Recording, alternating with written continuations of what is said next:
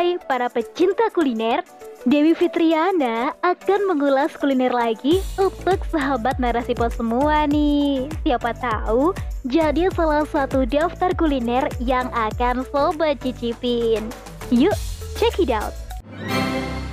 Ares, kedebong pisang yang lezat oleh Siti Amelia Kia.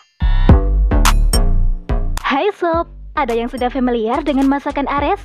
Atau familiar dengan nama kedebong pisang? Yap, kedebong pisang itu tidak lain adalah batang pisang. Di beberapa daerah, penyebutan batang pisang bisa berbeda-beda ya. Kalau di daerah asal saya, yakni Lombok disebutnya kedebong, sedangkan di Jawa dinamai dengan gedebok. Nah, lalu apa nih sebutan batang pisang di daerahmu? ya, kalian tahu tidak? Jika batang pisang ini dapat diolah menjadi masakan lezat loh. Ya, bisa jadi pengolahan batang pisang ini juga berbeda-beda di tiap daerah. Tetapi kali ini, saya ingin membahas batang pisang atau kedebong yang menjadi masakan khas yang lezat di Pulau Lombok, yaitu ares. Sob, ares merupakan salah satu masakan khas Pulau Lombok loh. Ares biasanya disajikan pada hari-hari istimewa atau pada acara-acara besar seperti acara pernikahan, tasyakuran, selamatan, dan lain sebagainya. Maka tidak heran jika ares jarang kita temui sebagai menu sehari-hari di masyarakat Lombok. Selain karena pengolahan ares yang lumayan ribet, juga karena batang pisang sebagai bahan utama ares ini tidak dijual bebas di pasaran, seperti sayur pada umumnya. Nah sob, untuk mendapatkan batang pisang yang sesuai keinginan, biasanya orang-orang memesan terlebih dahulu batang pohon pisang apa yang diinginkan. Bahkan mungkin mereka sudah memiliki pohon pisangnya di pekarangan rumahnya sendiri loh. Nah, di Indonesia kita masih sangat mudah menemukan batang pohon pisang untuk diolah ya. Lain halnya dengan di luar negeri. Batang pisang terbilang makanan mahal dan hanya dijual di supermarket saja. Wow, ternyata beberapa negara di luar Indonesia juga mengenal olahan batang pisang ya. Menurut beberapa penelitian terkait kandungan batang pisang, ternyata tersimpan begitu banyak kandungan nutrisi yang baik untuk kesehatan tubuh, seperti vitamin A, vitamin B, vitamin C, tanin, gula, saponin, zat tepung, kalium, dan masih banyak lagi. Wow, mengkonsumsi kedebong pisang ini juga dapat mendetoksifikasi racun yang ada di dalam tubuh serta dapat memperlancar pencernaan.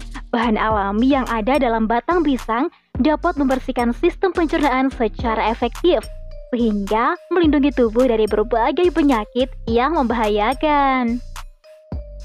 Dan kedepong pisang juga mengandung serat yang tinggi loh, sama seperti sayuran hijau yang biasa dikonsumsi berkhasiat mengobati batu ginjal, menurunkan berat badan, mengontrol tekanan darah dan kolesterol, hingga menyembuhkan asam lambung.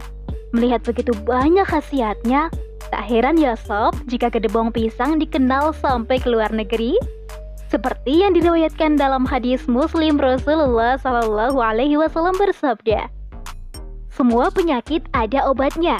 Apabila sesuai antara obat dan penyakitnya, maka penyakit akan sembuh dengan izin Allah Subhanahu wa taala.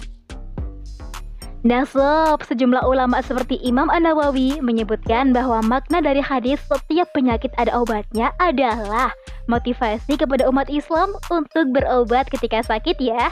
Ikhtiar penyembuhan bisa menggunakan baik dengan herbal maupun obat kimiawi. Dan untuk mendapatkan ares sebagai masakan yang lezat, terlebih dahulu kita siapkan batang pisang muda.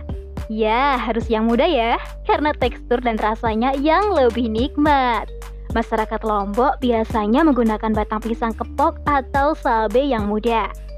Batang pisang dipisah-pisahkan hingga mendapatkan batang pisang yang paling muda.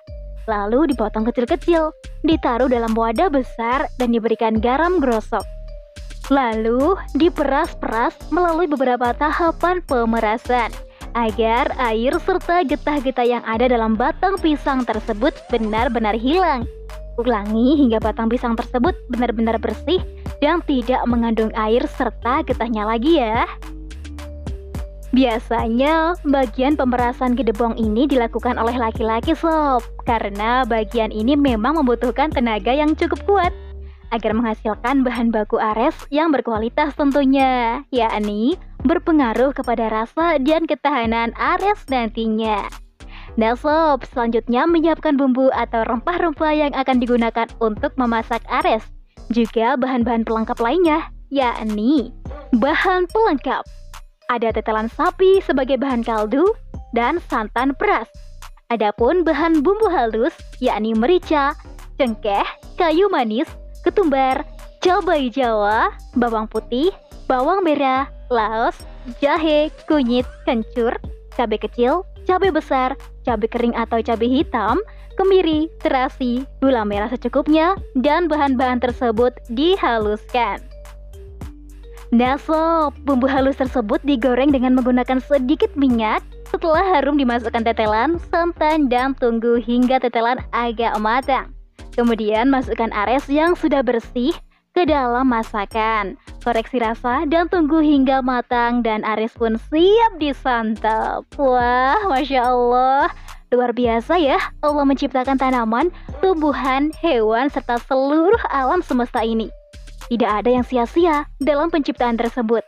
Tinggal bagaimana kita memahami karunia Allah Subhanahu wa taala tersebut. Wallahu alam bisawab.